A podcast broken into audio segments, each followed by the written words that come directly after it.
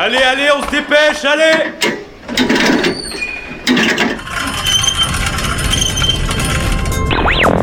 Vie étudiante et associative, c'est la grande voile.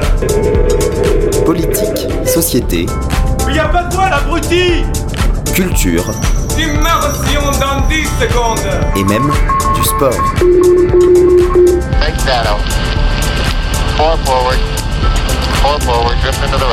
Tout le monde est à son poste? Du lundi au jeudi, le sous-marin, la quasi quotidienne d'infos de Radio Campus Angers. Bonsoir à toutes et à tous et bienvenue dans le sous-marin sur les ondes de Radio Campus Angers. On est ensemble pendant une petite heure pour essayer de décrypter l'actualité locale. Et ce soir, c'est un format un peu spécial qu'on vous propose puisque nous n'entendrons qu'un seul invité, mais que vous pourrez par contre découvrir deux reportages. On commencera par un premier reportage réalisé par Sarah, euh, qui est un compte-rendu de la contre-manifestation euh, contre la Manif pour tous qui se tenait le 10 octobre dernier à Nantes. La Manif pour tous manifestait en opposition à la GPA et la PMA, et donc euh, différents collectifs s'étaient mobilisés contre cette manifestation. Sarah était dans le cortège, elle nous ramène donc un reportage en immersion. Dans une deuxième partie d'émission, c'est Léo qui nous parle ce soir d'histoire puisqu'il est allé à la rencontre de Raphaël Branche, historienne spécialisée de la guerre d'Algérie, qui présente ce soir aux archives départementales à 18h son dernier ouvrage, Papa, qu'as-tu fait en Algérie? Enquête sur un silence familial, paru en septembre aux éditions La Découverte. Enfin, pour terminer, on écoutera un deuxième reportage réalisé par Sarah, assisté par Clémence. C'était la semaine dernière lors de la formation proposée par Ici c'est cool, formation qui vise à prévenir les violences, les discriminations et les comportements inappropriés, notamment en milieu festif. Pour terminer l'émission, euh, nos volontaires civiques qui ont tous assisté à la formation viendront donc témoigner et je vous propose qu'on commence tout de suite. Et sans plus tarder, le premier reportage de cette émission, donc Sarah nous emmenait dans le cortège de la contre-manif pour tous à Nantes le 10 octobre dernier.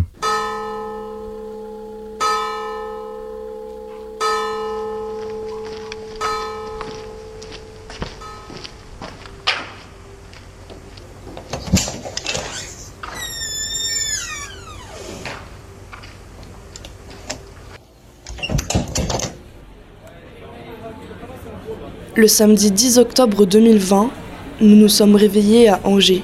Nous savions ce qui nous attendait cette journée-là. Le programme était fixé, rejoindre la contre-manifestation de Nantes. Ce jour-là, nous allions se rassembler en riposte à des personnes qui marchent contre les droits de nos adelphes et de nous y compris. Euh, je suis à la gare d'Angers et euh, je prends un train euh, TGV Inouï vers Nantes. Je vais euh, place du Bouffet euh, parce qu'il y a une anti-manif, euh, parce qu'il y a des personnes qui viennent manifester. euh, c'est la manif pour tous et ils nous aiment pas. Du coup, bah, du coup on, va dire qu'on est là. Même s'ils nous aiment pas, on est là. Voilà. Voici éloignement de la banlieue des TGV 8917 et 8117 en provenance de Paris-Montparnasse et destination Croisy et Nantes. Départ initialement prévu à 12h17 entre en gare. On est le samedi 10 octobre 2020 et aujourd'hui c'est la mobilisation nationale contre le projet de loi bioéthique, c'est-à-dire la PMA, procréation médicalement assistée, sans père, et la GPA, gestation pour autrui. Le collectif Marchons Enfants a donc appelé à manifester à Nantes avec le soutien de la Manif pour tous, de l'Alliance Vita et des associations catholiques familiales. En réponse à cela, huit collectifs nantais, à savoir Safogang, féministes révolutionnaires, Nantaise en lutte, Brigade de solidarité populaire, Action antifasciste Nantes, Collage féministe Nantes, Nantes révoltée et Collectif d'action féministe Nantes ont organisé une contre-manifestation, une riposte contre la manif pour tous. Nous sommes donc dans le train en direction du rassemblement qui a lieu à 14h, place Bouffet, à Nantes. Il est 14h10, on est au rassemblement place Bouffet. Apparemment, il y a euh, la manif pour tous qui sont à la place royale à côté, à peu près le même nombre, et on attend euh, que ça commence. Début de la manifestation, texte d'appel du collectif Safogang. Contre l'ordre hétéro-patriarcal, contre la transphobie d'État, le racisme gangrenant et la violence d'une société toujours plus blanche, toujours plus capitaliste, toujours plus haineuse de nos identités et de nos sexualités, révoltons-nous. Aujourd'hui, nous sommes rassemblés contre celles soutenues par les extrêmes, luttant depuis toujours contre le mariage pour tous, contre le projet de loi bioéthique intimement violent, misogyne, sérophobe, sexiste, homophobe, classiste, servant les intérêts de celles qui nous exècrent et de celles qui nous tuent, contre le vieux monde, celui qui nous crache encore une fois tout son venin à la figure. En face de nous aujourd'hui, sa carcasse dégarnie, les derniers soubresauts de son dédain et de sa haine. Et nous nous dressons face à lui avec toute notre colère, sourde, toute notre révolte et notre hargne, toute notre volonté, plus forte que tout. Le vieux monde veut notre mort. Chaque jour, nous sommes assassinés, violés, agressés. Chaque jour, notre rage redouble. Que crier à cette société à part? Nous mourrons et c'est de votre faute. Bien sûr, nous avons peur. Arme première du régime cis hétéro-patriarcal blanc, la peur est partout et nous la portons en nous. Nous ne nous battons pas seulement pour aimer, nous nous battons pour ne pas mourir. Nous nous battons contre la mort et cette lutte est une lutte qui nous rassemble et qui nous lie. Bien sûr, nous avons de la peine. Bien sûr, nous avons de la haine. Et cette peur, cette haine et cette peine grandissent en nous jusqu'à exploser.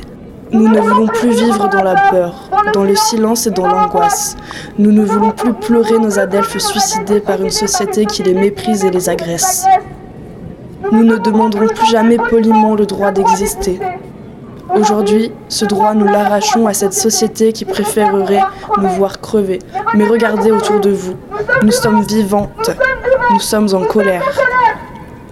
Que cette colère nous serve aujourd'hui à envahir la rue, à envahir l'espace, à envahir leur monde. Aujourd'hui et tous les autres jours, soyons fiers de ne pas jouer au jeu de l'hétéro-cis-capitalisme blanc bourgeois. Soyons fiers de bousculer la morale et les lois. Soyons fiers d'oser être qui nous sommes, d'aimer qui nous aimons. Portons la voix pour tous nos adelphes martyrisés, par ce monde blanc, bourgeois, qui ne respecte que ses pères et dont nous ne ferons jamais partie. Portons la voix de celles que nous aimons et tous celles qui s'aiment, envers et contre tout. Nous, Gwyn, bi, NB, trans, PD, queer, réfractaires, queer en colère, nous sommes là aujourd'hui pour crier haut et fort notre fierté d'exister, hors de leurs normes, hors des carcans d'une société toujours plus LGBTQIA, plus phobe, toujours plus sexiste, toujours plus raciste, toujours plus classiste, toujours plus validiste. Nous ne rentrerons jamais dans les cases du régime blanc cis hétéro-capitaliste. Oui, nous sommes hors normes et nous en sommes fiers, fiers d'être pour toujours en conflit avec ce monde qui opprime, qui condamne et qui étrique, fiers de suivre nos propres règles, d'inventer nos propres codes, fiers de notre colère, de notre rage et de notre liberté qui explosent toutes leurs petites cases. Nous ne serons jamais de leur monde, nous les marginaux, nous les laissés pour compte, sans cesse attaqués, violentés, humiliés dans nos droits les plus fondamentaux, dans nos identités et dans nos sexualités. Nous ne serons jamais de leur monde, mais nous ne nous laisserons plus jamais contraindre à y rentrer. Ils ne veulent pas de nous et préféreraient nous voir contraints, contraintes, muselés, honteux, honteuses, mais nous n'avons jamais été aussi fiers, aussi nombreux, nombreuses et aussi libres. Aujourd'hui, pour nous tous, montrons au vieux monde à quel point notre amour, notre colère et nos fiertés sont plus fortes que leur haine. Ne nous laissons plus jamais faire.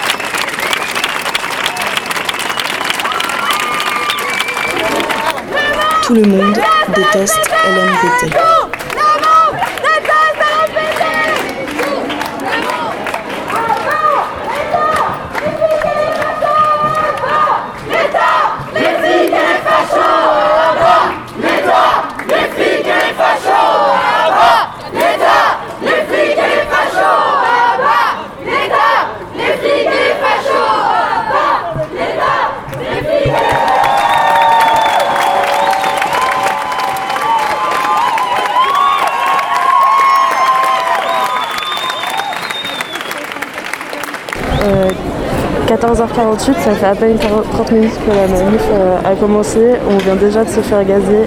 La contre-manifestation a été bloquée dès le début. Un dispositif policier très important a été déployé seulement du côté de la contre-manifestation pour empêcher les militants militantes de rejoindre le cortège anti-PMA. Et pour ce faire, la police n'a pas hésité à gazer les manifestants manifestantes de la riposte dans les rues de Bouffay. Riposte pacifique qui plus est.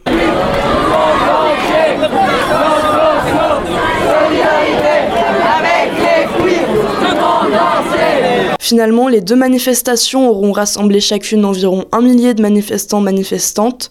Les deux cortèges ne se seront pas croisés, avec d'un côté une manifestation protégée par la police et de l'autre des gaz lacrymogènes lancés sur les militants militantes dans les rues du centre-ville. Le cortège de la Manif pour tous et de Marchons Enfants se sont rendus au mémorial de l'esclavage et devant le tribunal. Pendant ce temps, la riposte prenait la gare de Nantes et hurlait sa détermination, qui elles n'auront pas.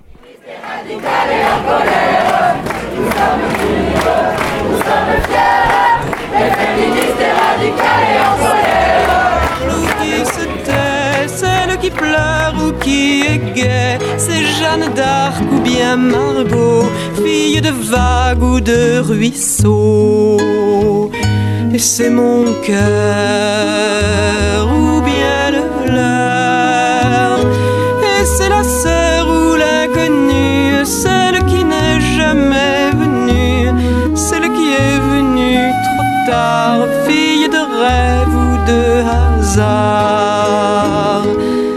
c'est ma mère ou la vôtre, une sorcière comme les autres.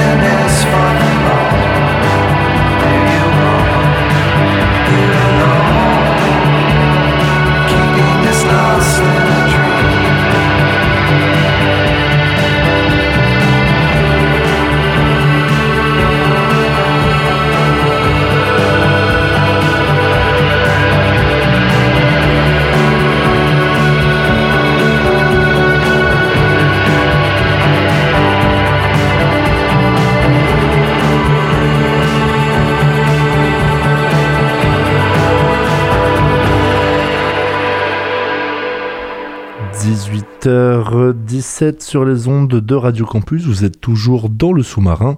À l'instant, c'était Asteroid Number 4, Paint It Green sur le 103 FM. Et je vous propose maintenant d'écouter l'interview réalisée cet après-midi par Léo. Il était parti à la rencontre euh, de Raphaël Branche, historienne spécialisée de la guerre d'Algérie. On écoute ça tout de suite. Aujourd'hui, nous allons parler d'histoire avec Raphaël Branche, historienne spécialiste de la guerre d'Algérie et autrice de nombreux travaux sur cette question encore d'actualité. Bonjour Raphaël. Bonjour. Les ouvrages que vous avez publiés jusqu'alors traitent de la guerre d'Algérie. Quelles sont les thématiques liées à ce conflit qui méritent aujourd'hui encore de nouvelles recherches ou méritent d'être retravaillées par rapport aux précédents travaux qui ont été effectués? Il y en a plein sans doute, mais le problème principal pour les traiter, c'est l'accès aux archives. En fait, en ce moment, on a un, gros souci d'accès aux archives sur la période contemporaine, puisque euh, les, les archives euh, secret défense sont euh, pour l'instant inaccessibles. Et en fait, contrairement à ce qu'on imagine parfois, secret défense, ça peut concerner des choses qui n'ont rien à voir avec la défense et qui donc peuvent toucher des questions sociales ou économiques. Donc voilà, le principal problème aujourd'hui pour travailler, c'est l'accès aux archives. Votre dernier ouvrage, Papa, qu'as-tu fait en Algérie Enquête sur un silence familial, est paru en septembre aux éditions la découverte. Qu'est-ce qui vous a motivé à vous engager dans cette recherche? C'est finalement peut-être euh, une espèce de réflexion sur mon propre travail depuis 25 ans, où j'ai toujours euh, beaucoup interrogé les anciens d'Algérie. Et là, je, je prenais progressivement conscience de l'importance de cette expérience dans leur famille, pour leur famille. Et donc, il a fallu que je trouve le moyen d'en faire l'histoire. Mais voilà, c'était l'idée. Alors, personnellement, j'ai eu la chance d'entendre des témoignages d'expérience en Algérie. Pourtant, ce n'est pas le cas de tous les enfants et des petits-enfants des, appelés. C'est tout l'objet de votre livre. Comment expliquez-vous en quelques phrases ce silence sur ce qu'il s'est passé pendant la guerre? Alors, en quelques phrases. Déjà, un petit commentaire, c'est-à-dire que je pense que les petits-enfants ont plus entendu que les enfants. Bien plus, en fait. Euh, et c'est de manière assez classique, en fait. Pour d'autres conflits, on a ce genre de, de, de saut au-dessus de la génération des enfants, parce que d'une certaine manière, quand on est père, euh, on est père. Et donc on a des relations d'éducation hein, avec ses enfants. Et le passé qu'on a eu avant, puisque la guerre d'Algérie, c'est des choses qu'ils ont vécues à 20 ans, euh, ce passé n'a pas forcément à être euh, explicité dans la relation père-enfant. Quand on est grand-père, c'est différent. Quand on est grand-père, on n'a pas de relation d'éducation. Et donc, on peut parler de son passé au sens très large, beaucoup plus aisément à, à ses petits-enfants. Donc, ça, c'est le premier point. Et le deuxième point, c'est qu'effectivement, euh, il y a de nombreux silences dans les familles françaises autour de cette expérience et il y a surtout des impressions de silence, c'est-à-dire que hum, beaucoup de gens me disent et disent encore il n'en a jamais parlé, il n'en a jamais parlé.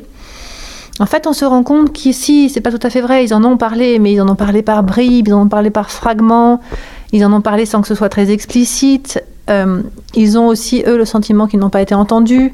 Donc voilà, toutes les explications tournent autour de dans mon livre en tout cas, elle tourne autour de comprendre comment fonctionnent les familles françaises, qui sont les lieux d'échange et de transmission. Et donc ces, familles, elles évoluent dans le temps, et c'est l'histoire du livre. La guerre d'Algérie a été présentée au début comme des événements d'Algérie. On ne parlait pas explicitement, pardon, de guerre comme ça a été seulement le cas en, en 1999. Est-ce que ça a pu jouer un rôle justement sur ces non-dits? Ça a assurément joué un rôle sur la capacité des Français de métropole il faut rappeler à comprendre ce qui s'est passé. Il faut rappeler que la, guerre en Algérie donc se passe en Algérie, que les Français de métropole ne connaissent pas l'Algérie, n'ont aucune idée de comment fonctionne la colonisation. Enfin, ils ont une idée qui est ce qu'on leur a dit, mais c'est pas forcément la, réalité. Et euh, comme on leur dit pas que c'est la guerre, ils ne s'imaginent pas que là-bas leurs proches risquent de mourir, par exemple, ou d'avoir à tuer, ou d'avoir à commettre un certain nombre d'actes qu'on leur demande de commettre parce que précisément on est en guerre. Donc il peut y avoir euh, dans ce déni officiel, euh, il peut y avoir des conséquences énormes de ce déni officiel autour de ça, de, la manière dont les proches n'ont pas pu se représenter finalement euh, la guerre de leurs fils, de leurs frères, notamment. Et tout ce que vous disiez en, début d'entretien, il y a plus une facilité de transmettre à ses petits-enfants à cause de ce lien indirect que de transmettre à ses enfants. Alors oui, pour les raisons que j'ai dites, et aussi dans le cas particulier de la guerre d'Algérie, pour les raisons que vous avez dites, c'est-à-dire que depuis 1999, euh, officiellement, l'État a reconnu que c'était une guerre. Donc c'est aussi beaucoup plus facile de se raconter comme ancien combattant euh, quand on n'a pas à faire la preuve du fait qu'on a bien été en guerre, à une guerre, alors que jusqu'à présent, les hommes pouvaient se sentir anciens combattants, l'État pouvait les avoir reconnus d'ailleurs comme tels, c'est aussi le paradoxe, mais euh, quant à comprendre qu'ils avaient vraiment été dans une guerre, ça c'est encore autre chose. Lorsque l'on est historien, on est souvent confronté à la distinction entre l'histoire qui est scientifique et la mémoire qui est plus subjective et collective. Votre travail repose, j'imagine, sur des témoignages d'appelés en Algérie. Comment vous êtes parvenu à bien distinguer les faits et de leur interprétation dans le cadre de l'exploitation de ces sources? C'est la question de base de tout historien qui travaille sur toute source euh, qui n'est pas complètement contemporaine de l'événement. Hein. C'est pas simplement lié aux témoignages oraux et aux questionnaires recueillis a posteriori. Ça vaut, voilà, c'est le cas d'autres sources. Donc voilà, je, l'ai fait parce que c'est mon métier. J'espère l'avoir fait euh, correctement. Euh, concrètement, j'ai surtout travaillé sur les multiples discours tenus par une même personne. Et donc en travaillant sur ces variations des discours, ce qui m'intéressait, c'était ce qu'ils disaient. C'était pas forcément la vérité de l'expérience, hein, finalement, que la vérité de leur récit. C'est-à-dire, si je dis, euh, j'ai, euh, je trouve l'Algérie magnifique euh, dans une lettre en 1957, mais que dans le récit que j'en fais plus tard, je dis, j'ai été frappé par la pauvreté. Voilà, est-ce que ça veut dire que c'est faux, que l'Algérie était magnifique en 57 Non, sans doute pas. Simplement, le, récit a évolué. Les, accents mis par les gens ont, changé en fonction des interlocuteurs et du moment, et c'est plutôt ça qui m'intéressait. Est-ce plus simple de parler de ces sujets pour les appeler à des professionnels comme vous que d'en discuter avec les familles Dans le sens où euh, si effectivement la famille c'est la proximité, ce n'est pas forcément un gage de réceptivité qui peut conduire à un jugement éventuel, ce que ne peut pas faire une historienne et un historien. Il faudrait leur demander à eux. Moi, je ne peux que constater, et c'était une partie de mon étonnement, c'est que moi, j'ai commencé euh, ma thèse sur des sujets très sensibles a priori, puisque je travaillais sur les violences illégales de l'armée française, c'est comme ça que je m'adressais aux anciens combattants, en leur disant que je travaillais sur les violences illégales de l'armée française, et puis eux les définissaient ensuite. Donc des sujets dont on pouvait a priori se dire que peut-être ils n'auraient pas eu envie d'en parler à une étrangère. Et en fait, j'ai reçu toujours des, des, Enfin voilà, jamais de refus en fait. Donc il faudrait leur demander à eux pourquoi est-ce qu'ils m'ont parlé à moi et pourquoi ils n'en parlaient effectivement pas à leur famille. Une des pistes, c'est évidemment ce statut d'étrangère, mais ça ne veut pas dire qu'il n'y a pas la peur du jugement. Euh, simplement, c'est une autre nature de jugement. Parfois, on cherche le jugement de l'historienne, on cherche euh, la validation qu'elle peut apporter aussi sur, sur, ce qu'on raconte, sur la, le fait qu'on n'a pas déliré, que ça s'est vraiment passé comme ça, ou, des choses comme ça. On, cherche quelqu'un avec qui échanger, tout simplement, qui a une forme de, connaissance et puis bien sûr euh, détacher des enjeux affectifs euh, de la famille. Est-ce un comportement propre à l'Algérie On retrouve aussi ce silence du côté des, appelés qui sont allés en Indochine, juste avant la guerre d'Algérie? Alors c'est juste une des grandes caractéristiques de la guerre d'Algérie, c'est que l'Algérie c'est proche, il y a beaucoup d'Algériens en France, tout ça c'est très différent de l'Indochine, et surtout c'est une guerre de conscrits, ce qui n'est pas le cas de l'Indochine. Seuls les, les, les, militaires de carrière partent en Indochine, donc on n'a pas du tout la, on ne peut pas mener la comparaison à égalité. Moi, ce qui m'intéressait, ce qui m'a toujours intéressé, c'est de travailler sur l'armée de la République en tant qu'elle est euh, armée de conscription universelle et qu'elle envoie euh, sous les drapeaux euh, des hommes dont c'est pas le métier, dont c'est pas le désir, dont c'est pas le désir d'en faire son métier, c'est leur désir éventuellement de servir leur patrie, mais, mais c'est tout. Donc ça, ça fait une grande différence avec l'armée, l'armée envoyée en Indochine. La guerre d'Algérie est incluse dans les manuels scolaires depuis 1983, il me semble. Est-ce obligatoire, elle est obligatoirement pardon, au programme des filières générales dans les lycées. Sa place est-elle assez importante à vos yeux dans les programmes où elle devrait être repensée, voire accentuée? En fait, toute question sur les programmes scolaires euh, doit éviter d'être myope, je crois, c'est-à-dire de se focaliser sur un événement, parce qu'on a toujours tendance, quand on est spécialiste, à trouver qu'on ne parle pas assez de, de, ce dont on est spécialiste. Donc je voudrais essayer de vous répondre autrement, c'est-à-dire je pense qu'il faut repenser éventuellement euh, qu'est-ce que ça veut dire l'enseignement de l'histoire contemporaine dans notre société? Quel sens ça peut avoir et l'enseignement de l'histoire tout court? Et est-ce que c'est en accumulant les connaissances et le maximum de connaissances et le plus d'événements couverts qu'on va mieux former les citoyens euh, à la connaissance du passé, à l'histoire critique, ou est-ce que c'est en approfondissant seulement quelques cas? Euh, par exemple, hein, ces deux options que je donne là, il y en a certainement d'autres. Je pense que c'est des réflexions que des gens euh, mènent, en tout cas je le souhaite. Et la solution n'est pas d'accumuler, d'accumuler encore plus, encore plus, à mon sens. C'est-à-dire que la guerre d'Algérie, en tout cas, elle est déjà présente. Elle est présente depuis longtemps. Elle est bien présente. Euh, depuis euh, maintenant plusieurs années, la colonisation aussi est présente. Et donc, enfin, on arrive à comprendre la guerre comme autre chose qu'une guerre, mais vraiment un, événement qui a sens en relation avec l'histoire coloniale. Ça, ça me paraît très, très souhaitable. Donc de ce point de vue-là, moi, je ne peux pas dire qu'il y a un problème. Il y a, voilà, a, d'autres périodes aussi sensibles de l'histoire de France peut-être qui ne sont pas traitées euh, à égalité dans les manuels. Donc je crois que ça va de ce point de vue-là. De façon plus générale, l'histoire est une science humaine très souvent récupérée par le personnel politique. Emmanuel Macron ne fait pas de la guerre d'Algérie un tabou. Déjà en 2017, il avait qualifié la colonisation de crime contre l'humanité. Et cet été, il a chargé l'historien Benjamin Stora d'une mission pour que, je cite, l'histoire de la guerre d'Algérie soit connue et regardée avec lucidité. Que pensez-vous de cette implication et de cette démarche engagée par le président de la République? Alors, la citation que vous faites de 2017, c'est euh, Emmanuel Macron candidat, ce qui n'est pas exactement pareil qu'Emmanuel Macron président. En tant que président, il, est- plus prudent. Euh, mais en l'occurrence, sur l'Algérie, il a, accompli, euh, notamment en septembre 2018, dans son discours à l'occasion de, sa visite à Madame Audin, la veuve du mathématicien communiste assassiné par les, militaires français, il a accompli un geste vraiment très important de reconnaissance de la responsabilité de l'État dans, dans crimes. En ce sens, euh, voilà, ça, me paraît être notable et être, pouvoir être mis à son crédit. La commission dont vous parlez, on verra ce que ça donne. Pour l'instant, on en est là. Vous avez effectué votre thèse sur la torture pendant euh, la guerre d'Algérie, utilisée par l'armée coloniale. On l'aura compris, vous aimez enfoncer des portes fermées, d'abord avec la question de la torture, puis euh, cette fois-ci dans votre, euh, dans votre ouvrage autour du silence de la guerre d'Algérie. Vous avez déjà de nouvelles recherches en tête ou en cours euh, pour continuer à, à renouveler les champs d'études concernant la guerre d'Algérie? Merci pour votre question. C'est vrai qu'on est toujours entre deux projets. J'en ai plusieurs pour tout vous dire et on verra bien ce que l'avenir me permettra de faire.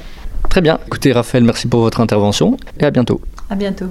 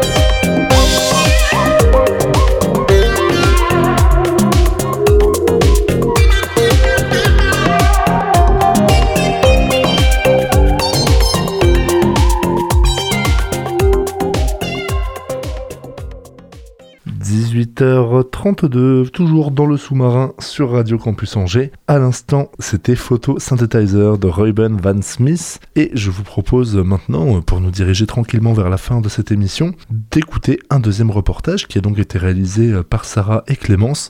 C'était la semaine dernière lors de la formation proposée par Ici c'est cool, l'ensemble de nos volontaires civiques qui étaient. On écoute ça tout de suite.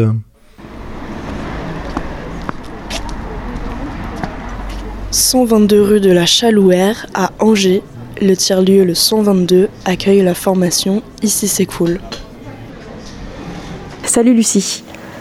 Bonjour. Tu es chargée de projet pour Ici c'est cool. Alors c'est une campagne de communication qui a d'abord été menée en Pays de la Loire.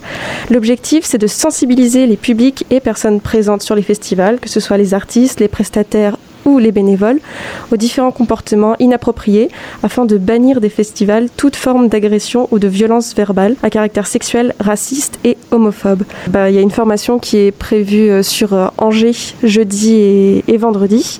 Donc c'est au 122 et c'est une formation qui s'adresse pas seulement au, au milieu, de, au milieu festivalier, c'est aussi euh, milieu des concerts. Il y a de plus en plus de gens qui vous demandent. Oui, de toute façon, c'est vrai que les gens, de toute façon en général, euh, dans le milieu professionnel, les gens se forment de plus en plus sur le harcèlement des violences sexistes et sexuelles. hein. Maintenant, il y a la loi qui oblige à avoir des référents dans les entreprises. Et donc, dans le milieu festif aussi, oui, il y a vraiment une volonté très positive de la part euh, de beaucoup de personnes de se former sur ces questions-là. Euh, donc, c'est pour ça que là, on forme pas mal les personnes qui sont adhérentes au pôle régional des musiques actuelles en Pays de la Loire. Mais on va aussi former des gens en Bretagne, à Brest et à Rennes, dans le Grand Est, à Châlons-en-Champagne, également euh, en Nouvelle-Aquitaine, à Bordeaux et à Paris.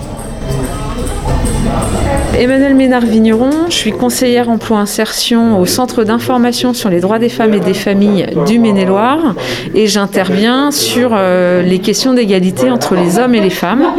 Nous étions euh, ce matin au 122 pour euh, participer au programme Ici c'est cool et sensibiliser des professionnels et des bénévoles aux violences sexistes et sexuelles en festival. Estelle Moinard, je suis directrice du Centre d'information sur les droits des femmes et des familles de Maine-et-Loire.